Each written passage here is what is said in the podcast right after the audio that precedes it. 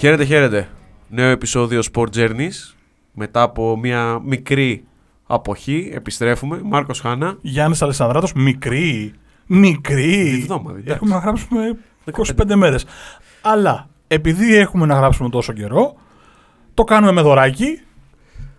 Επαιδειακά και τα λοιπά, τα γνωστά γραφικά που λέμε εδώ σε κάθε επεισόδιο. Έχω πολύ μεγάλη χαρά σήμερα, γιατί έχουμε μαζί μας έναν άνθρωπο τον οποίο εκτιμώ πάρα πολύ για παραπάνω από έναν λόγους και θα καταλάβετε στην πορεία του επεισοδίου. Κύριε Δημήτρη Φραγκιόγλου, καλησπέρα σας. Τι κάνετε; Καλησπέρα σας, καλησπέρα σας. Ευχαριστούμε πάρα πάρα πάρα πολύ. Εγώ σας ευχαριστώ. Ξέρουμε το πρόγραμμα είναι πιεσμένο, οπότε δύο φορές ευχαριστώ. Ε, ο Δημήτρης Φραγκιόγλου είναι ηθοποιός, συγγραφέας, ε, εξαιρετικός στο Σκηνοθέτης. θέατρο, σκηνοθέτης Καλλιτεχνική προσωπικότητα θα πω εγώ. και ποδοσφαιρόφιλος. Και φίλος του ποδοσφαίρου. Οπότε θα τα πάμε όλα μαζί μία, μία βόλτα, ένα ταξιδάκι. Θα πάμε από το θέατρο στην τηλεόραση, ίσως από την τηλεόραση ξανά πίσω στη συγγραφή και ίσως και λίγο ποδόσφαιρο κάποια στιγμή. Λοιπόν, ε, αφορμή για το επεισόδιο στάθηκε η πρεμιέρα του Δημήτρη Φραγκιόγλου πριν από δύο εβδομάδες στον πολυχώρο Volt. Ο τίτλος του έργου είναι ε, ο Walter Mitty και ο μονόλογος. Το πανηγυρικό. Το πανηγυρικό, συγγνώμη, ε, είχα στο μυαλό το μονόλογο. Καλά, ξεκινήσαμε. Γράφε, γράφε Σαρδάμ, εσύ. Ξεκινήσαμε με Σαρδάμ. Δεν θα το κόψεις, θα το αφήσεις. όχι, όχι. Θα με αφήσεις να εκτεθώ. Καλά, ναι, λοιπόν. Είναι ίδιο αυτής της εκπομπής τα Σαρδάμ και οι παρενθέσεις. δηλαδή θα ξεκινήσουμε να πούμε κάτι και θα το Ε, πάμε λίγο άλλο. λοιπόν. Θα ξαναγυρίσουμε. Πάμε λοιπόν. Παίρνεις το λόγο. Θέλουμε λι- να μας δώσεις λίγα λόγια για την παράσταση. Να ξαναπώ τρίτη φορά ευχαριστώ γιατί ήμασταν εκεί στην πρεμιέρα και την απολαύσαμε. Και αυτό ήταν πολύ μεγάλη χαρά για μας. Αυτό ήθελα να προσθέσω. Ευχαριστούμε πάρα πολύ για την πρόσκληση να παρακολουθήσουμε την πρεμιέρα. Εγώ σας ευχαριστώ. Λοιπόν, να πω αρχικά η παράσταση είναι ο Walter Mitty και ο Πανηγυρικός. Παίζεται για κάθε Δευτέρα και Τρίτη στον πολυχώρο Volt στη Μελενίκου 26 σε 9 και 4. Να πω όλες τις πληροφορίες. Θα τις βάλω κι εγώ στο post του επεισοδίου Ωραία. με link σωστά για να μπορείτε να το βρείτε. Λοιπόν, είναι δύο μονόλογοι του Ιάκωβου Καμπανέλη. Αφορμή να στηθεί αυτή η παράσταση ήταν ότι φέτος γιορτάζουμε τα 100 χρόνια από τη γέννηση του συγγραφέα ε, και γίναν διάφορες επαιτειακές εκδηλώσεις. Με αφορμή αυτό το γεγονός, εγώ ζήτησα από την κόρη του αν υπάρχει στο σιρτάρι του μπαμπά της κάποιο έργο που δεν έχει παιχθεί. Ε, αυτό λοιπόν ήταν ο Walter Mitty και ο Πανηγυρικός. Ε, ο Walter Mitty, η κρυφή ζωή του Walter Mitty, η μυστική ζωή του Walter Mitty. Ε, βασίζεται σε ένα αμερικάνικο διήγημα του Θέντερ. Ε, είχε κάνει λοιπόν πάνω σε αυτό το διήγημα ο Καμπανέλης μία διασκευή. Ε, παρουσιάστηκε για μία και μοναδική φορά το 1957 από τον Βασίλη Διαμαντόπουλο και έκτοτε δεν ξαναπαίχτηκε ποτέ ούτε δημοσιεύτηκε, έμεινε στα συρτάρια. Ο λόγος, αφού είδατε και την παράσταση, είναι προφανής ότι ήταν ειδικά για το 57 ήταν κάτι πολύ πολύ μπροστά και δύσκολο να το. Να μη βγει. έτοιμο ακόμα το κοινό να το δεχθεί. Ε, τα, τους προβληματισμούς που θέτει το έργο. Είναι πραγματικά πολύ μεγάλος ο προβληματισμός. Θα κάτσεις να αναλογιστείς λίγο μετά την παράσταση. Mm. Το όλο αυτό. Ναι, δεν μπορώ να πούμε περισσότερες προφορέ. Να πάτε να το δείτε. Αυτό είναι το νόημα. Αλλά θα προβληματιστείτε. Και είναι Mm. καλός προβληματισμός, νομίζω. Κύριε- Ε, Ξέρουμε Γυρίζοντας- ότι αυτό το, αυτό το αμερικάνικο διήγημα που είναι ορόσημο στην pop κουλτούρα την αμερικάνικη έχει γίνει δύο φορές ε, ταινία. Σωστά. Έχει γίνει μια φορά με τον Danny Kaye το 47 και μια φορά το 13 με τον Ben Stiller. Βέβαια οι ταινίες δεν έχουν καμία σχέση ούτε με το διήγημα, ούτε ακ- είναι με αφορμή το διήγημα. Αλλά είναι ένα διήγημα ορόσημο τέλος πάντων στην αμε- αμερικάνικη κουλτούρα. Πειραματίστηκε ο Καμπανέλης. Αν κάποιος δεν πει ότι αυτό το έργο το έχει γράψει ο Καμπανέλης, ε, θα το πιστέψει γιατί δεν, δεν θυμίζεις σε τίποτα με τη γραφή του Ιάκωβου Καμπανέλη. Είναι κάτι πιο, πολύ πιο πέρα α, από, το, από τα ελληνικά θέματα με τα οποία συνήθως καταγίνεται. Το δεύτερο πανηγυρικός, εντάξει, είναι ένα γνώριμο, ε, ένα μονόπρακτο μονόλογος ε, που έχει ανέβει το 76, Το έχει παίξει ο Νικήτας Τσακύρογλου στο Θέατρο Τέχνης. Αναφέρεται στην περίοδο της δικτατορίας και είναι η ιστορία ενός δημάρχου που την ημέρα ας πούμε, που θα έπρεπε να είναι η αποθέωσή του και έχει τους, ε, στη μικρή του πόλη τους πιο ύψιστους καλεσμένους που θα μπορούσε να φανταστεί στη, κατά τη διάρκεια του που βγάζει το λόγο τα θαλασσώνει λίγο γιατί αρχίζει και παρακτρέπεται λέγοντας πράγματα που δεν πρέπει να πει. Ακούγεται κωμικό, έτσι όπως το, μάλλον ακούγεται ως κομμωδία, όχι κωμικό, λάθος, ακούγεται ως κομμωδία ειδικά το δεύτερο κομμάτι, αλλά πραγματικά και, το, και η δικιά σου πινελιά και τη σκηνοθέτη του Κατενές Πολυχρονόπουλου, αν το δεις πραγματικά, εγώ βγαίνοντας από το. τελειώνοντας παράσταση, ε, είχα ένα βαθύ σφίξιμο στο στέρνο. Δηλαδή, ναι, μεν ήταν κωμικός σε ένα σημείο ο τρόπος που καταλήγει να καταρρεύσει όπως κατέρευσε όλη, η, όλος το λόγος του, του Δημάρχου αλλά είναι τόσο συγκλονιστικά σύγχρονο αυτό που συμβαίνει εκείνη τη στιγμή που η σκέψη μου ήταν μιλάει για το 70. Στην ουσία μιλάει για το 72, 73, 71, για τη Χούντα τέλος πάντων. Ναι. ναι. Και εγώ συνειδητοποιώ ότι αυτό, αν, το, αν έλεγε σε κάποιον ότι έχει γραφτεί το 19, το 20, το 20, χτες, δεν θα έλεγες και απέχει και τρομακτικά από την πραγματικότητα. Και σκεφτόμουν Ήθελα να σε ρωτήσω γιατί μας έδωσε μια πρώτη απάντηση στο γιατί αυτά τα δύο έργα. Ε, και ήθελα να σε ρωτήσω αν στο μυαλό σας υπήρχε και αυτό το ότι είναι και πολύ σύγχρονα με τον τρόπο τους. Ε, ο, ο προβληματισμός και ο, το πικρό χιούμορ που έχει το μονολόγος αυτός του πανηγυρικού. Πικρό χιούμορ. αυτό είναι το σωστό. Εντάξει, είναι διαχρονικό. Το ζήτημα είναι ότι έπρεπε και από εμάς να αντιμετωπιστεί με έναν πολύ τρόπο να. Ναι, μεν είναι ολοφάνερο ότι ε, μιλάει για την περίοδο της δικτατορίας, αλλά να μην, ε, μην αυτό το, αυτό το, το χρονικό πλαίσιο μην παγιδεύσει την, την ουσία του μονολόγου. Η ουσία είναι αλλού. Η ουσία είναι η έπαρση που έχει κάποιος από την εξουσία, που δεν θεωρεί ότι όλα είναι το χεριού του και όλα μπορεί να τα μανευράρει, μέχρι που για, τε, για τελείως χαζό λόγο χάνει το παιχνίδι. Χάνει το παιχνίδι.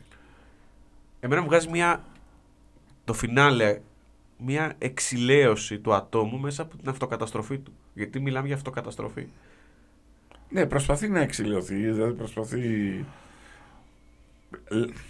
ότι ναι μεν αυτά δεν έπρεπε να τα πω αλλά καλά έκανα και τα είπα. Εν τέλει, εν τέλει αλλά ξέρουμε σίγουρα ότι δεν ήταν αυτό που πόθρεψε η ψυχή του.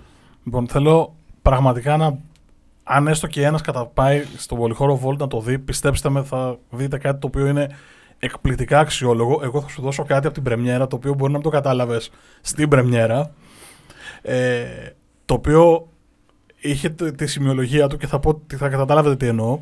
Κάποια στιγμή ο Δημήτρης στον πανηγυρικό υποτίθεται ότι σηκώνει το βλέμμα και βλέπει κάποιον από το κοινό και του απαντάει στο κοινό. Ο Δημήτρης είναι τόσο μέσα στο ρόλο εκείνη τη στιγμή και είναι τόσο άψογο αυτό που παίζει και δεν το λέει μπροστά, το είπα και εκείνη τη στιγμή, που σηκώνει το κεφάλι και κοιτάει προς τη μεριά που είμαι εγώ. Και η ατάκα του έργου είναι: Μπορείτε να σταματήσετε να μιλάτε λιγάκι. Παιδιά μου έκοψε τα ύπατα. Σου μιλάω ειλικρινά, έκανα. Η, η, η αντίδραση μου ήταν: Μα δεν μίλησα. Μα δεν είπα κάτι. Είναι αλήθεια αυτό, γιατί και εγώ γύρισα εκεί κάποια στιγμή. Λέω όντως. Μετά που το είπε δεύτερη φορά, λέω Ναι, εντάξει, okay, στο- είναι, κομμάτι, είναι κομμάτι του ρόλου, αλλά η πρώτη ήταν πραγματικά πολύ ψαρωτικό όλο αυτό. έτσι. χαίρομαι που πετυχαίνει Και η γέφυρα σε αυτό είναι το ότι φεύγοντας λιγάκι από το ίδιο το έργο και πηγαίνοντας λίγο στην, στον ηθοποιό, στον, ερ- σε αυτόν που ερμηνεύει κάτι τελικά, σε ρώτησα και εκτός αέρα. Εγώ το θεωρώ, αν όχι το δυσκολότερο πράγμα στην τέχνη, ένα από τα δυσκολότερα, γιατί δεν είμαι, και- δεν είμαι ειδικός σε αυτό το κομμάτι, το ότι σηκώνεις ένα έργο μόνο σου, ένας μονόλογος ο οποίος θέλει συγκεκριμένα ανεβάσματα και κατεβάσματα από τον τόνο της φωνής μέχρι την κινησιολογία σου. Και είναι αυτό που σε ρώτησα και πριν. Δεν κρύβεσαι από πουθενά. Δεν υπάρχει τίποτα. Πώς το αντιμετωπίζεις αυτό; Δεν σε σώνει τίποτα. Αρχικά, όταν πάει να ασχοληθείς με κάποιο μονόλογο, είτε είναι από κάποιον σπουδαίο συγγραφέα ή κάποιον λιγότερο σπουδαίο συγγραφέα, κάτι καινούριο, κάτι και... δεν έχει σημασία. Σημασία έχει ότι πρέπει να έχεις και εσύ ο ίδιος την οριμότητα σαν ηθοποιός για το τι πας να κάνεις. Και ότι αν τα εκφραστικά σου μέσα είναι πλέον τα, τα μπορείς και τα διαχειρίζεσαι και να νιώσεις ότι, ότι τι, την σιγουριά ότι πραγματικά υπάρχει λόγος να γίνει αυτό. Όχι για τη ματαιοδοξία σου, δηλαδή το να παίξεις ένα μονόλογο δεν έχει μέσα του, κα, κατά τη γνώμη μου έτσι, μια ματαιοδοξία ότι α, πήρε το αυτό και το έκανε παράσταση. Είναι εσύ ο ίδιος έχεις δοκιμάσει τον εαυτό σου και τα όρια σου. Και εσύ βάζεις τον πύχη. Εσύ σε ξέρεις ποια είναι τα όρια σου, τα εκφραστικά και το στοίχημα είναι με σένα. Μου φαίνεται τρομερά δύσκολο, δηλαδή τρομακτικά απαιτητικό αυτό το είναι πράγμα. Είναι κάτι που θέλει να σε παρόν ψυχείτε και σώματι αυτό. την ώρα εκείνη. Ακριβώς. Είναι πολύ πιο κουραστικό από όσο μπορεί να φαίνεται. Ε, δεν είναι απλά κάποιος που λέει τα λόγια. Ναι, μα αυτό δεν, δεν είναι. Να ξέρει τα λόγια να βγει να τα πει. Ακριβώς. Δεν είναι έχω ένα χαρτί μπροστά μου και απαγγέλω. Είναι ότι είναι act. Δηλαδή υπάρχει κίνηση, υπάρχει βλέμμα. Γι' αυτό το έκανα γέφυρα με, το, Ναι, με την ναι. ατάκα προς το Ναι, ναι. κοινό. Και Ε, Μου έκανε τρομερή στη, εντύπωση. στη συγκεκριμένη περίπτωση, εγώ θα πω και θα, θέλω να ρωτήσω βασικά πόσο εύκολο ή δύσκολο ή πόσο εμπειρία τέλος πάντων μπορεί να χρειάζεται να κάνεις σε ένα μονόλογο δύο διαφορετικές προσωπικότητες. Γιατί ε, τα δύο κείμενα τα οποία παρουσιάζεις είναι εντελώς. Υπάρχουν κοινά στοιχεία, αλλά είναι και διαφορετικά. Όχι, είναι ένας, παράλληλα. ε, ένας εσωστρεφής χαρακτήρας στο- η μυστική ζωή του Walter Mitty είναι ένας εσωστρεφής χαρακτήρας ενώ ο πανηγυρικός είναι ένας εξωστρεφής χαρακτήρας είναι δύο εκ διαμέτρου αντίθετα τύποι ας πούμε, ανθρώπου ναι είναι δύσκολο θέλει μια είχε, είχε- είχε μελέτη πίσω αυτό δεν έγινε έτσι δεν έγινε έτσι δηλαδή όλο το καλοκαίρι αυτό ε, αυτή η παράσταση το παρουσιάστηκε τον Αύγουστο στην Άξο, Στην στην Άξο. πατρίδα του Καμπανέλη. Ε, δηλαδή όλο το καλοκαίρι μέχρι να ανεβεί το έργο ε, ήμουν- μελετούσα τουλάχιστον μια μισή ώρα τη μέρα για πολύ μεγάλο διάστημα. Ναι, το Γιατί καταλαβαίνω. οι Πολύ λογικό. πρόβες, ε, δεν κάναμε συνεχόμενες με τη σκηνοθέτη, δηλαδή ο καθένας μας είχε άλλες υποχρεώσεις. Εγώ ήμουν με το Δημοτικό Θέατρο της Καλαμάτας. Κάποιες πρόβε γίνανε διαδικτυακά, κάποιες φορές βρισκόμασταν στην Αθήνα. Αλλά υπήρχε μια συνεχής μελέτη από τη μεριά μου. Ναι. Το καταλαβαίνω, μα το καταλαβαίνω και είναι και λογικό και φαίνεται, και φαίνεται κιόλας στο έργο. Το καταλαβαίνεις ότι δεν είναι. Έχει, υπάρχει δουλειά, υπάρχει μεράκι, προσήλωση.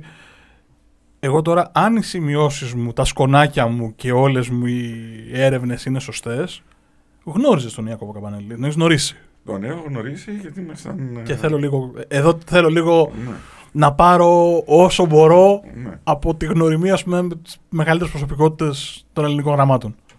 Ούμι και το Τον παγκόσμιο. Ιάκωβο Καμπανέλη τον γνώρισα όταν ήμουν ακόμα φοιτητής στο οικονομικό της νομικής. Ήμασταν συμφοιτητές με την κόρη του. Ε, στο θεατρικό του Πανεπιστημίου το ανεβάσαμε το πραμίδι χωρίς όνομα του Καμπανέλη και έτσι ερχόταν και παρακολουθούσε κάποιες πρόβες του άρεσε αυτή η δουλειά τότε και τη στήριξε και έτσι ήρθαμε κοντά. Α, λόγω της φιλίας με, με την Κατερίνα, ε, την Κατερίνα την Καμπανέλη, η, η σχέση συνεχίστηκε. Δηλαδή τον συναντούσα, πήγαινα σπίτι τους. Μου ήταν ε, σαν ο μπαμπάς μιας φίλης μου. Δεν, ε, Ωραία. Δεν, ο, δεν- δεν ήταν ο μεγάλος συγγραφέας που... αυτό δεν μπορώ να μην ρωτήσω. Δηλαδή, ξέρω ότι μπορεί να είναι συγκλονιστικά κλισέ, μπορεί να είναι οτιδήποτε, αλλά δεν μπορώ. Τι άνθρωπος ήταν. Δηλαδή, Άρα, είναι- είναι ένας πάρα πολύ απλός άνθρωπος και οι άνθρωποι που ξέρουν ε, το μέγεθός τους, γιατί ήξερε το πραγματικό του μέγεθος, ε, δεν χρειάζεται να παραστήσουν κάτι. Σωστό. Είναι απλή. Σωστό, σωστό. Απλά ε, το είχα όταν το διάβασα ότι υπήρχε σχέση και επαφή με τον Καμπανέλη. Δημοσιογραφικά δεν είναι και το πιο δόκιμο, αλλά μου το επιτρέπεις, δεν μπορούσα να μην ρωτήσω. Καλά έκανες και Δεν ρωτήσεις, γινόταν αλλά να μην ρωτήσω. Εγώ έτσι τον έχω γνωρίσει. Ναι, και εμεί το έχουμε γνωρίσει Ναι. πολύ πολύ διαφορετικά. Ναι, τον έχω γνωρίσει. Εμείς μέσα από τα, από τα κείμενα τα οποία έχουμε Ναι, διαβάσει. κατ' έτσι. Βέβαια, μετά ο- ήξερε ότι θέλω να γίνω ηθοποιός. Ε, μου έδωσε κάποιες συμβουλές. Ε, ήμουνα στο δεύτερο πρόγραμμα χάρη του στην ΕΡΤ για κάποιο διάστημα που έκανα μια εκπομπή. Μαζί με την Δήμητρα Με τη Παπαδοπούλα. Δήμητρα Παπαδοπούλου, ναι. Ε, ε, δηλαδή υπήρχε μια... εί- Είχαμε κόντρες ως προς το, τη- το χιούμορ, το αστείο, τότε ε, την περίοδο του δευτέρου προγράμματος. Ε, δεν, ε, Οκ, είναι, είναι Με, εγώ θέλω να, πω, Πες το. να ρωτήσω με αφορμή τώρα αυτό, ε, ε, για να το συνδέσουμε. Πώς ξεκίνησες να μπαίνεις σε αυτό το χώρο. στο από το PAS, στόμα μου το πήρες. Ήμουν, ήμουν έτοιμος να ρωτήσω ότι αφού βουτήξαμε στο παρελθόν, να, να Ήτανε μάθουμε και δύο-τρία κάτι πράγματα. που πάντα ήθελα. συγγραφείς, έτσι, γιατί όπως είπαμε ε, υπάρχει και, δεν υπάρχει μόνο ηθοποιός. Έτσι. Ναι. Υπάρχει και ο σεναριογράφος από ναι, ήταν κάτι που πάντα ήθελα να το κάνω. Αλλά δεν ήξερα κατά πόσο έχει νόημα να το κάνω. Δηλαδή, δηλαδή αν θα ταλαιπωρούσα τον κόσμο και τον εαυτό μου. Ε, όταν λοιπόν ε, από- από η παράσταση που είπα πριν ε, στο θεατρικό του Πανεπιστημίου έκανε μια μεγάλη επιτυχία ε, και έπαιζε- πρωταγωνιστούσα, ακολούθησε μια δεύτερη. Από αυτές τις ε, δύο παραστάσεις ήρθαν επαγγελματικές προτάσεις χωρίς να έχω πάει στη σχολή. Ε, οπότε πια ήμουν σίγουρος ότι, ότι κάνω για αυτό το χώρο. Δεν, γίνεται, δεν μου χαρίζεται κάποιος. Άρα από εκεί. Εντάξει. Ε, Προσπαθώ να σκεφτώ πολλές φορές η ζωή σε κάνει να παίρνεις μεγάλες αριστερές ή δεξιές στροφέ. Και προσπαθώ να σκεφτώ αν ήταν κάτι που ήταν από παιδί, αν Υπήρχε, υπήρχε δηλαδή ναι, από την Αλεξάνδρεια, ας πούμε, Υπήρχε, πιο υπήρχε, πίσω, ή αν υπήρχε. προέκυψε στην πορεία. Υπήρχε. Υπήρχε. Απλά ήταν, υπήρχε πιο πολύ μέσα μου, χωρίς να το εξωτερικεύω ιδιαίτερα. Γιατί δεν ήξερα κατά πόσο κάνω, ρε παιδί μου, για αυτή τη δουλειά. Εντάξει. Με, όλοι χωράνε, αλλά πόσο στα αλήθεια. Τώρα θα μου επιτρέψεις να πω ότι καμιά φορά όταν έχεις και αρκετή ανασφάλεια με την καλή έννοια, όσο καλή είναι μπορεί να έχει μια ανασφάλεια για το πόσο καλός είσαι, πιθανώς να δουλεύεις και περισσότερο, πιθανώς να το κάνεις και καλύτερα στο τέλος της ημέρας. Ενώ μια σιγουριά του Α, είμαι πάρα πολύ καλός και πάμε, μπορεί να δημιουργεί και μια έπαρση. Αυτό το λέω από τη, απ' την πλευρά τη δικιά μας, έχοντας δει τη δικιά μας την πλευρά, το δικό μας το συνάφι. Δεν ξέρω αν ισχύει και στο. Όχι, νομίζω ότι όλοι μπορεί να περάσουμε μια τέτοια στιγμή ότι το έχουμε. Εγώ λέω όμως για την εκκίνηση, αν, αν θα τέριαζε να είμαι σε αυτό το χώρο, σε αυτό το επάγγελμα. Ε, πάντα δηλαδή, θέλει. επάγγελμα είναι στο τέλος τέλος. Ε, οπότε ή μπαίνει σε μια διαδικασία ταλαιπωρίας στο εαυτό σου και των γύρω σου. Μ' αρέσει αυτό το ότι χρησιμοποιείς τον γύρο σου. Οι Ναι, γύρω ναι. σου πώς το εξέλαβαν; Εννοώ το γύρω σου, εννοώ το κοινό που. Α, για το κοινό, νόμιζα ότι πήγαινε προς τους ε, δικούς ανθρώπους. Εντάξει, και οι δικοί σου άνθρωποι, σαφώς άμα σε βλέπουν να ταλαιπωριέσαι, δεν είναι και το καλύτερό του. Ωραία, λοιπόν, εγώ θέλω να κάνω μια ερώτηση. Βασικά, περιμένω, πάμε, το πάμε ανάποδα. Για το συγκεκριμένο έργο. Πέρα, από- κατάλαβα ότι υπήρχε ο Καμπανέλης. Δηλαδή, η, Υπήρχε ο Καμπανέλης, δηλαδή, επειδή ήταν ο άνθρωπος που με το καλημέρα σας πρωτογνώρισα, ένα έργο του ήταν η αφορμή, σαν να έδινε το πράσινο φωτάκι ασχολήσου με αυτό; με το θέατρο. Γι' αυτό ήθελα φέτος που γινόταν τα, ήταν τα 100 χρόνια και τον τιμούσα να κάνω κάτι με κάποιο κείμενο του Καμπανέλη. Ναι, ομολογώ ότι προσπαθούσα να σκεφτώ αν υπάρχει προσωπικό κίνητρο πέρα από το επαγγελματικό, αλλά αυστηρά προσωπικό, αυστηρά. Πάντα έχει προσωπικά κίνητρα να κάνεις για δουλειά. Οκ, το προχωράμε αυτό, αλλά αν υπήρχε κάτι πιο βαθύ σε αυτή Ναι, την λέω, επιλογή λοιπόν, και τελικά. Αυτό που με δένει Αυτό. είναι ότι, ότι παίζοντας ως φοιτητής τότε στο παραμύθι χωρίς όνομα ήταν το, η παράσταση που μου έδωσε το πράσινο φως ότι ασχολήσουμε με αυτό το χώρο. Αυτό, στο μυαλό μου ήταν να σε ρωτήσω για να δω αν υπάρχει, αλλά τελικά μου μας το έδωσες μόνος χωρίς να χρειαστεί να ρωτήσω. Πήγε μια χαρά αυτό. Επί της ουσίας αποτέλεσε κά- με κάποιο τρόπο ένα μέντορα για εσένα. Ήτανε, ήτανε, ναι, γιατί Λόγω της τριβής που η υπήρχε. ομάδα, οι άνθρωποι που ήμασταν τότε στο θεατρικό του Πανεπιστημίου, πάρα πολλοί έγιναν ηθοποιοί, δημοσιογράφοι, ε, σκηνοθέτες. Δηλαδή ένα ένα μεγάλο κομμάτι από αυτή την ομάδα ασχολήθηκε επαγγελματικά και συστηματικά με το χώρο. Ε, σαφώς λοιπόν α- αυτό και ο Ιάκωβος Καμπανέλης τότε το ήξερε ποιοι- ο καθένας μας τι ποθούσε. Και είχαμε κάποιες κουβέντες. Με κάποιους είχε έρθει πιο κοντά, με κάποιους όχι. Αλλά υπήρχε αυτό το πάρε δώσε ότι ναι, γιατί όχι. Μμμ. Και αυτό Ξαναγυρίζω, μετά συνέχισε και στο ραδιόφωνο.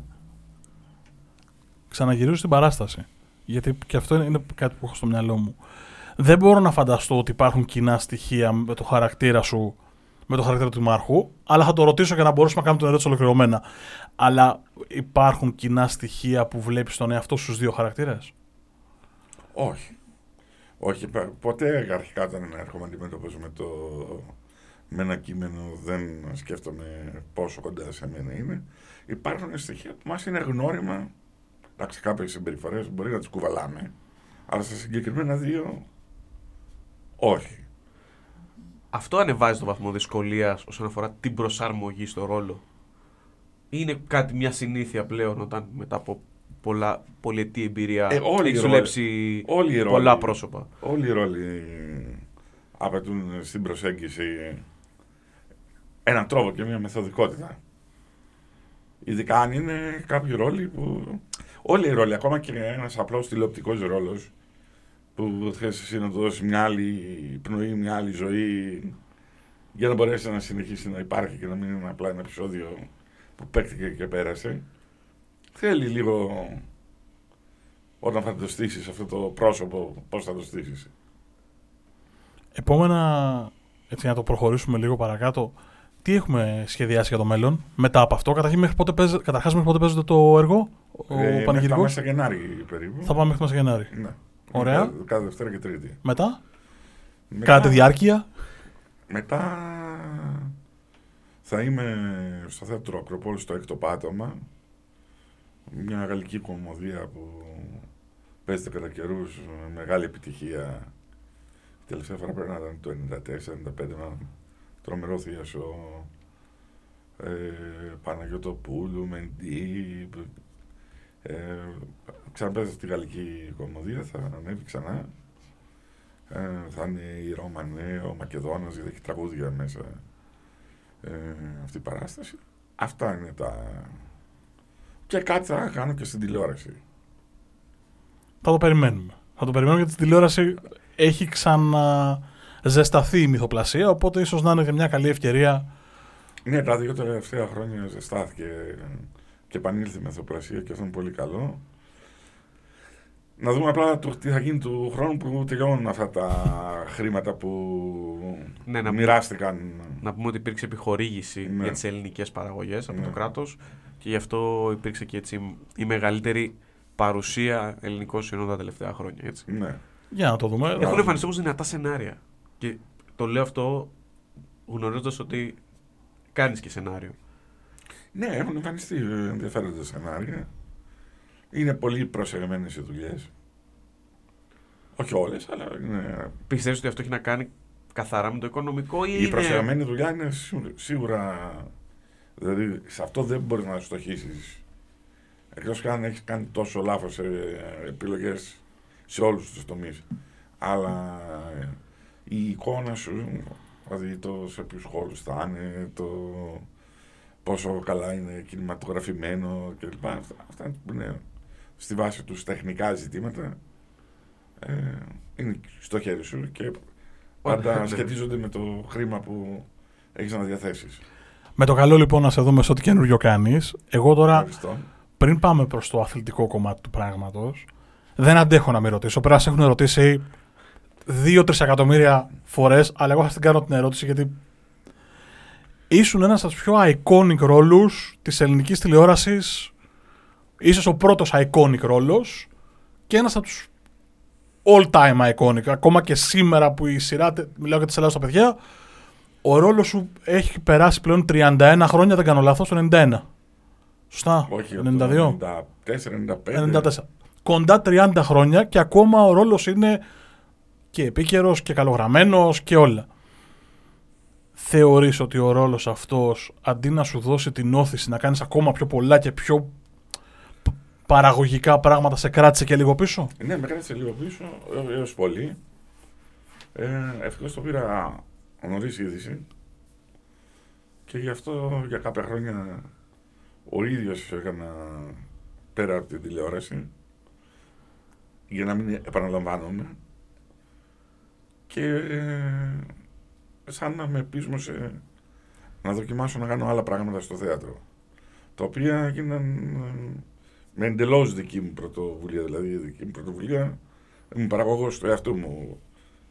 Ε, Χάλασα χρήματα για να το κάνω, να προτείνω κάποια έργα, κυρίως αμερικάνικα έργα ήταν αυτά, off, off, off ε, έργα περίεργα. Τότε δεν ε, ήσαν στο ρεπερτόριο της ε, ελληνικής θεατρικής σκηνής. Ε, ναι, με πείσμωσε μου και μου έδωσε μια όφηση να διευρύνω εγώ ο ίδιος τα όρια μου αλλιώς. Είναι τρομερό γιατί μου δίνεις απαντήσεις σε ερωτήσεις που είχα στο μυαλό μου. Δηλαδή, προ- ήθελα να σε ρωτήσω αν αυτό το τι συνέβη, γιατί μου το είπες ότι συνέβη, αν σε πείσμωσε ή αν σε φόβησε. Και ήδη- μου απάντησε μάλιστα με, με το ρήμα που εγώ έχω στο κεφάλι μου, δηλαδή με το με πείσμωσε. Ναι, με πείσμωσε γιατί ο ηθοποιός ξέρει. Το, το ξέρει. Τέλος πάντων, θεωρώ ότι είμαι ένας συνειδητοποιημένο άνθρωπος. Ξέρω τα όρια μου, ξέρω τα καλά μου, τα κακά μου, τις ευκολίες μου, τις δυσκολίες μου ε, σαν ηθοποιός ε, και θεωρώ ότι αυτή η ματιά που είχαν απέναντί μου σαν να ήταν με παροπίδες από κάποιους και δεν μου έδωσαν αυτό που θα μπορούσαν να μου δώσουν. Και όχι σαν Παρεμπιπτόντως- ζητιάνεμα, έτσι. Σωστό. Ναι. Παρεμπιπτόντως, όσοι ακριβώς ξέρετε το ρόλο που το ξέρετε όλοι, οκ, ε, ένας λόγος παραπάνω να δείτε την παράσταση αυτή, γιατί θα δείτε ένα Δημήτρη Φραγκιόγλου καμία σχέση με αυτό που έχετε στο μυαλό σας και ίσως και φτιαγμένο και λίγο στερεότυπα και θα ανακαλύψετε έναν ηθοποιό και ένα καλλιτέχνη με εκπληκτικό εύρος πάνω στη σκηνή. Δεν λέω άλλα. Εγώ ετοιμάζοντας τη σκαλέτα της εκπομπής. Την πια; Τη σκαλέτα της εκπομπής. Α, καλά, εντάξει, λέω και ψέματα. Μυαλό μου, ρε φίλε. Α, γιατί, εντάξει. Υπάρχει μια ροή. Ψάξτε, μάμα, έχουμε έναν άνθρωπο. Μας Γιατί θυμάται, χαρτιά βέβαια. δεν έχει μπροστά μας. Όχι, όχι, Τίποτα. όχι.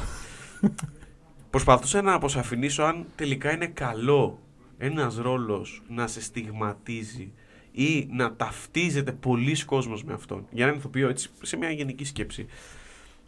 Ή, ή είναι καλύτερο να κάνεις ρόλους οι οποίοι δεν είναι αναλώσιμοι αλλά μπορεί να μην αφήνουν και ένα τέτοιου είδους αποτύπωμα. Κοίτα, ί- ίσως κατάλαβα την ερώτηση. Ίσως ε, και εγώ δεν ήμουν έτοιμος να αντιμετωπίσω αυτό το οποίο προέκυψε εκείνη ακριβώς τη στιγμή. Ώστε να έχω φτιάξει το αμυντικό σύστημα που δεν θα δημιουργούσε αυτή τη συνθήκη. Ε, αυτό είχε να κάνει με το ότι εγώ για πολλά χρόνια δεν έκανα ούτε συνεντεύξεις, ούτε έβγαινα, ούτε μιλούσα, ούτε πούλαγα με κάποιο τρόπο τον εαυτό μου. Οπότε έμεινε μόνο μια εικόνα. Ναι. Okay. Δηλαδή δεν, δεν έβλεπες καν έναν άνθρωπο να δεις πώς μιλάει, πώς σκέφτεται, πώς... Ρε φίλε, είναι μόνο αυτό το πράγμα. Παρατηρείτε μετά το τελειώμα των απαντήσεων του Δημήτρη παύση. Και η παύση μπορεί να ακούγεται και άβολη πολλές φορές, αλλά είναι τόσο απολαυστικό να τον βλέπεις να μιλάει και να σου δίνει πληροφορίες για αυτό που συμβαίνει, που εγώ απλά ξεχνάω ότι είμαστε εδώ και παρουσιάζουμε ένα podcast και κάνουμε μια συνέντευξη στην ουσία. Και απλά έχω χαλαρώσει και ακούω τον άνθρωπο να μιλάει απέναντί μου. Πάλι καλά που το κάνουμε βίντεο. ναι, ναι, γιατί απλά θα πρέπει άνθρωπος να κοιτάει. Τίποτα άλλο. Όχι, Λοιπόν, όχι, νομίζω ότι είναι πολύ πιο, πιο ωραία έτσι, γιατί είναι μια πραγματικά ζωντανή κουβέντα. Δεν έχει ούτε τις ερωτήσεις που είναι τέλος πάντων έτοιμες. Προκύπτουν. Προκύπτει από την κουβέντα το, το, το τι λέμε.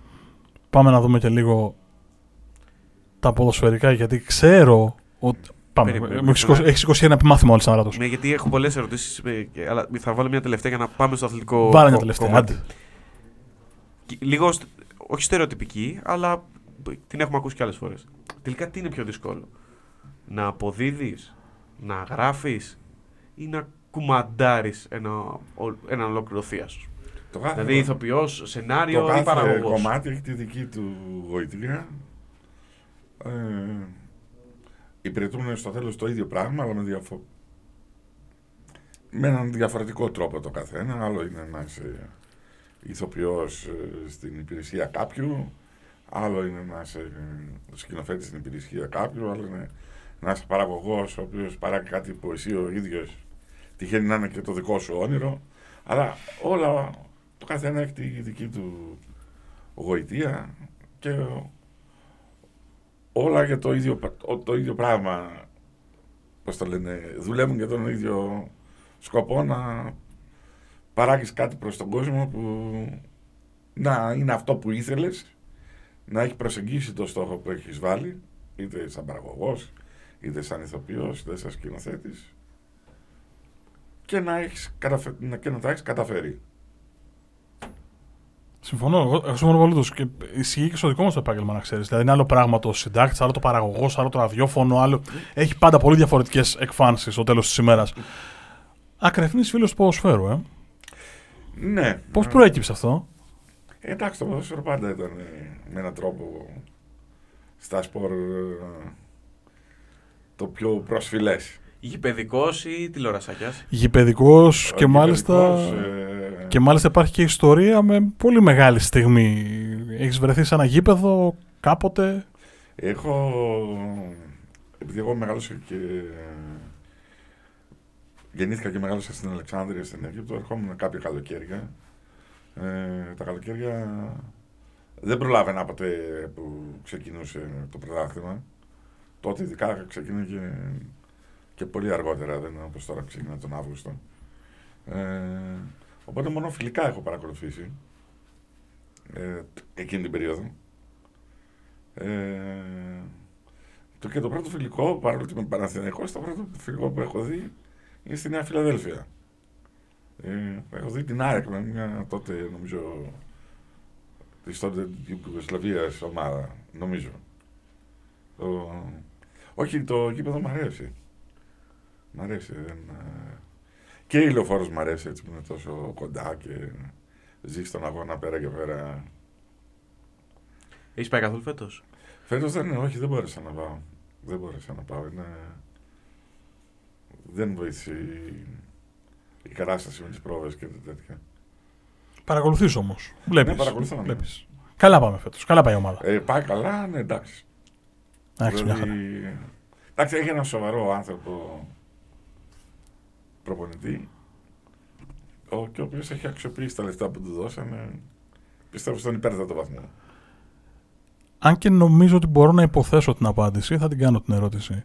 Έχει κοινά στοιχεία ένα θεία σου μια ομάδα ποδοσφαίρου; Βεβαίως. Μέσα από το. Πραγματικά διάβασε το μυαλό μου τώρα ότι. Ε, σαν να έχεις ένα θεία σου. Στα Ναι, μάτια ναι. του κόσμου είναι το ίδιο, θα πω εγώ, κατά την άποψή μου. Γιατί προσφέρει θέαμα. Και ο ηθοποιός και ο θείασος και μια Εντάξει. ομάδα. Εγώ θα πω το να ανεβάζει ένα έργο είναι πιο δύσκολο από το να παίξεις μπαλά. αλλά όχι, αυτός, όχι, αλλά όχι, αυτός όχι. είμαι εγώ. Καθόλου, καθόλου δεν είναι. Νομίζω ότι δεν είναι, είναι το ίδιο δύσκολο. Ε, στο ποδοσφαίρο είναι τελείως διαφορετικοί οι χαρακτήρες των ανθρώπων που υπάρχουν. Ε, σκέψω, ας πούμε, το- δηλαδή τώρα καθώς ερχόμουν άκουγα ένα ραδιοφωνικό σταθμό και έλεγε «Α, ο τάδε παίκτης, ας πούμε, εντάξει». Και να τον κρατήσουν και να μην τον κρατήσουν, δεν είναι και τόσο καλός. Λέω, αν ακούς εκείνη την ώρα, είσαι αυτός. Και ακούει εκείνη την ώρα ότι πώς είναι σαν συνέστημα. Ακούει και λέει ο δημοσιογράφος, ε, και να μην του ανανεώσουν, ε, δεν... Το ποδόσφαιρο έχει μια άλλη αγριάδα. Νομίζω ότι είσαι ο ειδικός για να μας απαντήσεις αυτό και θα σου πω σε ποια βάση. Γιατί πώς είναι να διαβάζεις μια κακή κριτική Αυτό στην πήγα να πω. εφημερίδα ή σε ένα περιοδικό ή σε ένα θεατρικό. σε έναν άνθρωπο που παρακολουθεί παραστάσεις και τεκμηριώνει απλά μια δική του άποψη. Δεν σημαίνει ότι αυτό ισχύει. Δεν υπάρχει δήμον στο θέατρο. Κάτε με. Αυτό ή πήγα στο να πω. ποδο... ακόμα και στο ποδόσφαιρο, γιατί βλέπουμε και τηλεεπιστήμονες και κριτικούς. Έτσι. Ναι. Θεωρώ, ότι, θεωρώ ότι η αρένα, το κολοσσέο που μπαίνει ο ηθοποιός όταν ξεκινάει η κριτική, νομίζω ότι είναι πολύ πιο σκληρή από ένα ποδοσφαιριστή. Δηλαδή, και μάλιστα επειδή υπάρχει πολύ, πολύ συναισθηματική φόρτιση στον ηθοποιό και στους συντελεστές ενός έργου, ε, νομίζω ότι η αρνητική κριτική μπορεί, μπορεί και να πονάει περισσότερο. Η αίσθησή μου είναι αυτή. Κοίταξε, επειδή η πραγματική θεατρική κριτική, αυτό ε, με τους επαγγελματίες εννοώ, έτσι, είναι λίγοι αυτοί που είναι διαβασμένοι και αν θεωρήσουμε καλ- ότι αυτά που γράφουν γράφονται καλοπροαίρετα, να τους πάρεις στις μετρητής. Ε, τώρα, επειδή υπάρχουν πάρα πολλά blog, πάρα πολλά site, παρα- η έννοια της κριτικής έχει διευρυνθεί, ο καθένας μπορεί να γράψει ό,τι θέλει. Σίγουρα και από τον πιο τελευταίο ασήμαντο ε, θεατή δεν θες να ακούσεις κακά λόγια, ποτέ. Αλλά στο θέατρο δεν είναι το ίδιο με το... Ακριβώς το ίδιο με το ποδόσφαιρο. Αυτό που είπα τώρα πριν, ακούει ο άλλος ή, ή τα βρυσίδια που ακούν την ώρα που παίζει, ας πούμε. Ναι, αυτό το ακούω. Σε, σε αυτό δεν έχεις άδικο. Δηλαδή είναι, Σε αυτό πάω πάσο. Δηλαδή, ας σου βρίζουν τη μάνα, τον πατέρα, το αυτό. Εκείνη την ώρα τι δύναμη θέλει να έχεις μέσα σου για να μην το λάβεις υπόψη. Εντάξει, έχοντας παίξει σε καλά νηπιακό επίπεδο και χωρίς να έχω ταλέντο, άρα ακόμα πιο εύκολο να σου το πω, ε, εκείνη τη στιγμή δεν ακούς. Δηλαδή, όσε φορές έχω παίξει, δεν θυμάμαι τον εαυτό μου να ακούει τι γίνεται έξω. Ακούς μόνο τον προπονητή και τους γύρω σου και τελειώνει. Δύσκολα ακούς τι γίνεται στην κερκίδα. Σε μικρά γήπεδα όμως πριν κάπου είναι η χαρά της Ε, ζωής. ε, δεν γίνεται. Σε, σε πιο μικρό αυτό που έχω παίξει, εγώ δεν υπάρχει. Μετά είναι. ε, δηλαδή, Δεν ε, είχες κοινό τότε. Εντάξει, νομίζω ότι μετά από κάποια στιγμή χτίζεις. ε, αυτό εννοώ ότι σε όλα αμυντικά σε όλες τις- συστήματα. Σε όλες τις δουλειές κτίζουμε αμυντικά συστήματα. σωστό σε είναι. όλε τις δουλειές. Απλά η- η- στο ποδόσφαιρο για τους προβεβλημένους τέλος πάντων αυτούς που είναι από την πρώτη εθνική κατηγορία και πάνω. Δηλαδή, να, βά- βάζει ο άλλος στο σταθμό και σε- το ακούνε εκείνη την ώρα ακούνε, ξέρω εγώ, 100.000 άνθρωποι ότι. ο- Ναι, και να μην Άρα, ανανεωθεί, δεν τρέχει τίποτα. ε, δεν είναι και τίποτα. Και, ε, Είναι τόσο υποκειμενικά όλα αυτά. Οπότε. Εντάξει, σίγουρα ε, εγώ πιστεύω ότι πάντα επηρεάζει. Αλλά σε επαγγελματίες, όταν είσαι επαγγελματίας, νομίζω ότι ένα κομμάτι της δουλειάς σου είναι να διαχειριστείς και αυτό το πράγμα. Όπως και δημοσιογραφικά μπορεί κάποιος να σχολιάσει από κάτω ό,τι θέλει πλέον σε ένα Ναι. κείμενο που μπορεί να καταθέτεις άποψη, μπορεί απλά να καταγράφεις τα γεγονότα, ούτε καν να έχεις άποψη. Απλά νομίζω ότι κάποια στιγμή παθαίνεις ανοσία, αλλά είναι και κομμάτι της Συμφωνώ. της δουλειάς. Εγώ θέλω να ρωτήσω κάτι. Έχεις βρεθεί ποτέ σε παράσταση που το κοινό να μην βοηθάει; Στο, Ναι. σε ένα ποδοσφαιρικό γήπεδο, ας πούμε, ξέρουμε ότι μπο- άμα στραβώσει το αποτέλεσμα θα υπάρξει η γιούχα, η γκρίνια, αυτό το βουητό που μιλάει ο ένας με τον διπλανό και δημιουργεί μια έτσι αναστάτωση. ε, έχω βρεθεί, αλλά. Δεν μιλάμε τώρα για γιούχα, καταλαβαίνεις να μην, Ναι, ναι. να μην λαμβάνεις μια θετική ενέργεια, μια άβρα Ναι, έτσι. αυτό, ναι, αυτό μπορεί να συμβεί στο θέατρο εύκολα. Ε, μπορεί να συμβεί εύκολα γιατί επειδή το θέατρο έχει να κάνει και με τη διάθεση με την οποία θα μπεις να παρακολουθήσεις κάτι. Δεν είναι ότι πρέπει να είσαι ντερ και καλά χαρούμενος και... Αλλά το πώς θα σε υποδεχθεί και θα σου μιλήσει ο ταμείας ή ο ταξιθέτης ή ο...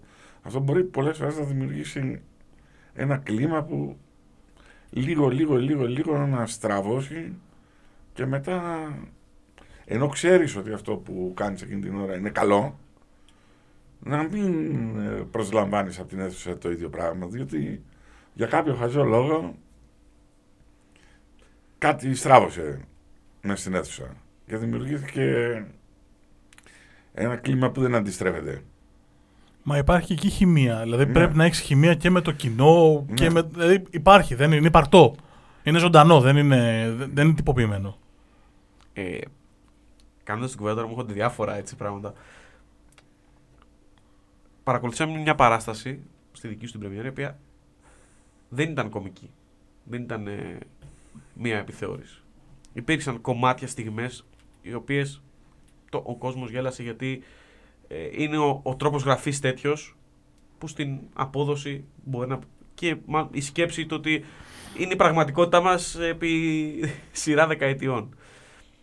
Θέλω να πω στο κομμάτι ε, όταν δεν ανεβάζεις ένα έργο το οποίο να είναι επιθεώρηση, να είναι κωμικό, να έχει μια δόση έτσι, χιούμορ. Πώς ε, αντιλαμβάνεται το εκείνη την ώρα που είναι πάνω και παίζει την επιβράβευση, την ικανοποίηση του κόσμου; Τι νιώθεις, ξέρεις. Γιατί ένας Νιώθεις κωμικός το- μπορεί προκαλώντας γέλιο να αισθανθεί ότι πάει Νιώ- καλά. Καταλαβαίνεις, ε, την, αφού γκράζεσαι την αίθουσα και ας μην, ε, ας πούμε, πρέπει ντε και καλά να γελάσει ή να κλάψει. Μπορείς να διαισθάνεσαι εκείνη την ώρα τη, τη, τη διάθεση που έχει το, στο σύνολό της η αίθουσα. Γιατί ας πούμε στο πρώτο κομμάτι της παράστασης εγώ λέω ότι ο Δημήτρης το έκανε τέλεια. Δηλαδή ε, μπράβο. Γιατί ξέρεις κάτι με έβαλες στη διαδικασία να προβληματιστώ πραγματικά. Που θεωρώ ότι αυτός είναι και ο σκοπός του συγκεκριμένου κειμένου. Ξέρεις τι γίνεται, το σκεφτόμουν και μετά την παράσταση και δεν είχαμε την ευκαιρία να το πούμε, οπότε θα το, θα το μάθω τώρα από αέρος μία και καλή.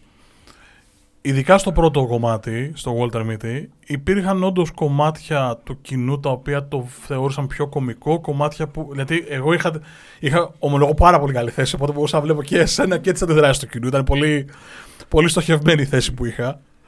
Ε, Βίσμα και σε αυτό έβαλες έτσι. ξεκάθαρα. Γιατί ήμουν πιο Μα κάτω. Έτσι. Πασιφανώ. Δεν καταλαβαίνω που είναι το πρόβλημα μας αυτό. Ε, Όχι, οι, οι ακροατές ξέρουν, ο Δημήτρη δεν ξέρει, αλλά είναι ο πιο Όχι. ευνοημένος αυτής της εκπομπής. Πασιφανώ. Μονίμω. Ναι, Πασιφανώ. Πάμε παρα... Δεν το έχεις μάθει τρία χρόνια τώρα ακόμα; Δεν το έχεις μάθει. Θα το μάθεις, δεν πειράζει. Λοιπόν, μη, χα- μη μου χαλάσει το ρυθμό. Ε, εγώ λέω και μου το επιβεβαιώνεις ή μου το αντικρούεις ότι είναι τελικά καλό το κοινό να εκλαμβάνει το μήνυμα διαφορετικά. Δηλαδή, τι θέλω να πω, αν το, εκλα... αν το ε, υπήρχε, αν το εξελάβαναν όλοι το ίδιο, μπορεί και δεν ξέρω αν θα ήταν Δεν το γίνεται ίδιο. να- δεν γίνεται. Ακριβώς. Δηλαδή κάτι δεν πηγαίνει καλά. Δεν γίνεται στο θέατρο να εκλάβουν όλοι ακριβώς το ίδιο.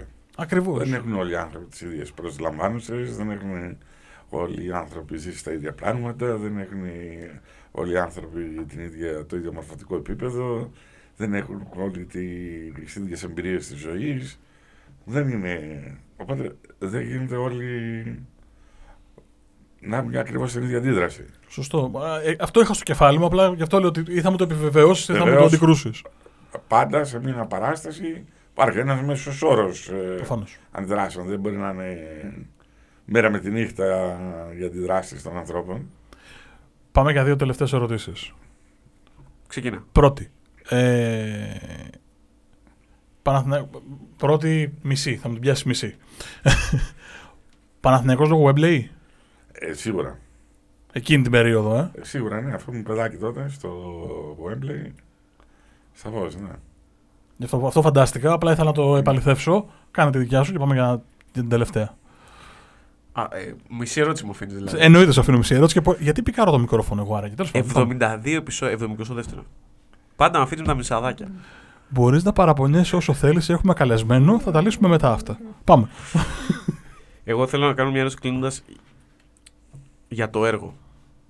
Για να δώσουμε όσο περισσότερα ευθύσματα γίνεται για να πάει ο κόσμος γιατί πραγματικά αξίζει και θα φύγει πολύ ικανοποιημένος από το αποτέλεσμα και δεν το λέω ε, γιατί βρίσκεται ο Δημήτρης μαζί μας, αλλά γιατί εγώ έφυγα ικανοποιημένος και με προβληματισμούς που βοηθάνε. Το τονίζω αυτό. Πώς θα χαρακτήρισες το ρόλο, τον κεντρικό ρόλο στην μυστική ζωή του Walter Mitty. Το Walter. Αυτή είναι προσωπική ερώτηση γιατί έχω σκεφτεί πάρα πολύ μετά την παράσταση που ακούω και έχω προβληματιστεί αρκετά. Και αν δημιουργεί και στον ίδιο τον ηθοποιό όταν, εφα- ένα, όταν παρουσιάζει, διαβάζει, ενσαρκώνει ένα τέτοιο άνθρωπο, αν του δι, διεγείρει προβληματισμούς ή, αν θα- ή αν πρέπει να είναι. Κοίταξε, ο Walter Mitty είναι ένας ήρωας που δεν τόλμησε να υψώσει ανάστημα σε τίποτα. Δηλαδή, και εννοείται στη γυναίκα του που όλο αυτό το αλυσβερίσι βλέπουμε. Δεν τόλμησε να υψώσει ανάστημα ποτέ και παραμένει σε μια ζωή πολύ περιορισμένη, πολύ καταπιεσμένη από την οποία ξεφεύγει με τον τρόπο που είδατε στην παράσταση να, ξεφεύγει, να ξεφύγει.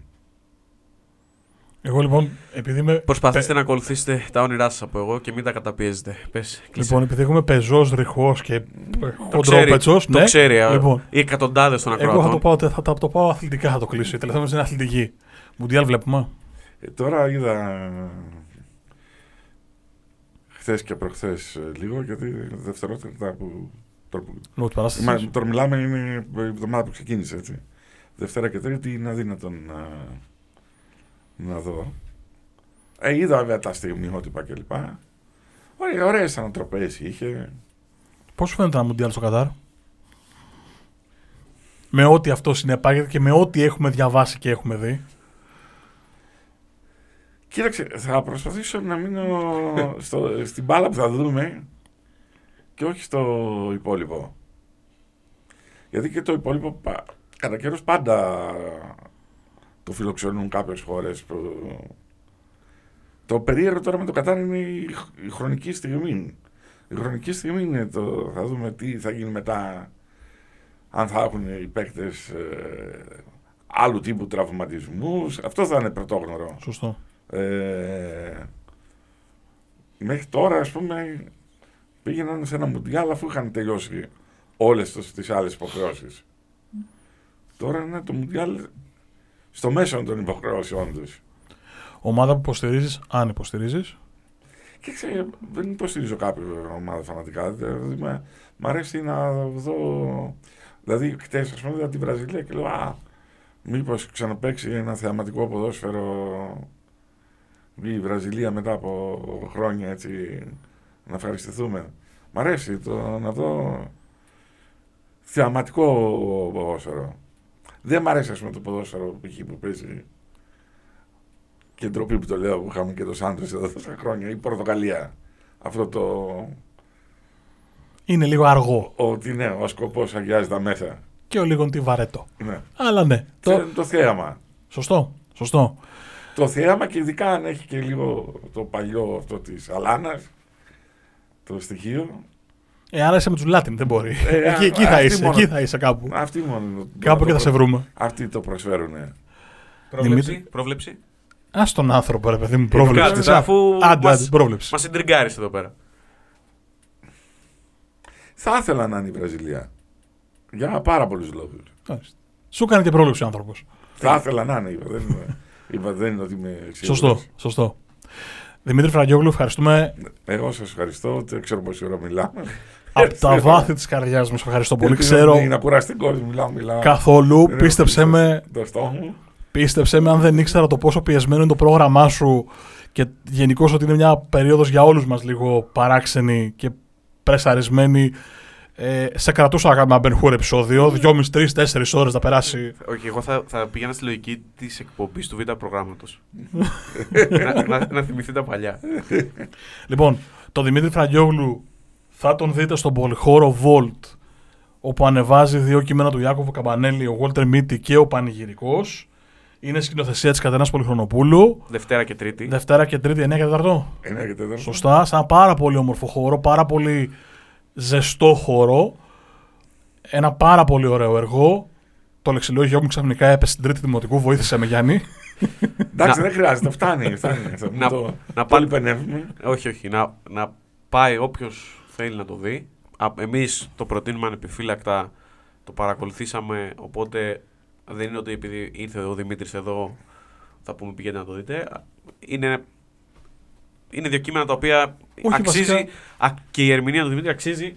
Να πάτε να το δείτε, να, να, να χαραμίσετε από, τη, από το χρόνο σας αυτές τις ώρες για να δείτε κάτι Πολύ όμορφο. Όχι, βασικά είναι το ανάποδο. Δεν είναι επειδή ήρθε ο Δημήτρης εδώ, του τα λέμε. Πήγαμε, το είδαμε, αποκομίσαμε αυτή την αίσθηση και αποφασίσαμε να πούμε στο Δημήτρη να έρθει να μας τα πει και μαζί. Οπότε έτσι πάει στην Σε πραγματικότητα. ευχαριστώ που διορθώνεις το συντακτικό μου. όχι, δεν, όχι, δεν ήταν, συγγνώμη, δεν ήταν καθόλου συντακτική η διόρθωση που σου έκανε, ήταν αυστηρά νοηματική. Σε ευχαριστώ που υποβαθμίζεις Μπα, την να- νοημοσύνη να- Να το μου. χρήσουμε, θα πλακωθείτε τώρα. Είναι συνηθισμένο ο Έτσι κόσμος. συμβαίνει, έτσι συμβαίνει. Μην φοβάσαι. Λοιπόν, Δημήτρη Φραγκιόγλου και πάλι ευχαριστούμε πάρα πολύ. Εγώ σας ευχαριστώ. Θα πεις στον κόσμο μας ακούει εμάς; Φυσικά. Πού μας ακούει τώρα, εντάξει, Ε, ένα επεισόδιο το Ε, μήνα. εντάξει. Και star. Λοιπόν, μας Από ακούτε. τότε που έκανε. Παρένθεση, είναι η εκπομπή των παρεθέσεων. Που έκανες ότι βρήκαμε το ρυθμό μας κάθε Δευτέρα, γράψαμε 5-6 επεισόδια σειρά και μετά. πα- Ναι, συνέβη Σου αυτό. είπα μην είναι αλήθεια. ανοίγεσαι. Σου είπα μην ανοίγεσαι. Συνέβη. Δηλαδή είχαμε πει, είχαμε βρει ένα ρυθμό ωραίο και είχαμε μια ροή εβδομαδιαία και κάνω το λάθος και λέω να έχουμε βρει και ρυθμό κάθε εβδομάδα γράφουμε και έχουμε να γράψουμε από τότε. Άντε να επανέλθουμε λοιπόν. Ναι. Ξεκάθαρα. Πού μας ακούει ο κόσμος; Μας ακούει Spotify, YouTube, Apple Podcast, Google Podcast, γενικώ σε όλες τις πλατφόρμες αναπαραγωγής podcast. Στο www.sportspavlagenes.gr εκεί όπου στο, στην ενότητα podcast ακούτε όλα τα επεισόδια παράλληλα διαβάζετε και όλα τα κείμενα τα οποία θα Δεν ανέβουν, α- θα δεν ανέβουν κάποια ανεβαίνουν. στιγμή γιατί και αυτό το έχουμε παραμελήσει λίγο αλλά εντάξει σχορνάτε μας Από τον Δημήτρη Φραγκιόγλου λοιπόν που ήταν ε, απέναντί μας σήμερα και μας έκανε αυτή την τιμή στο 73ο Δεύτερο. ε, δεύτερο επεισόδιο του Sport Journeys. Ούτε το επεισόδιο δεν ξέρω. λοιπόν, και από τον Γιάννη Λεσανδράτο. και το Μάρκο Χάνα Μέχρι την επόμενη φορά να είστε καλά. Γεια σας Γεια σας.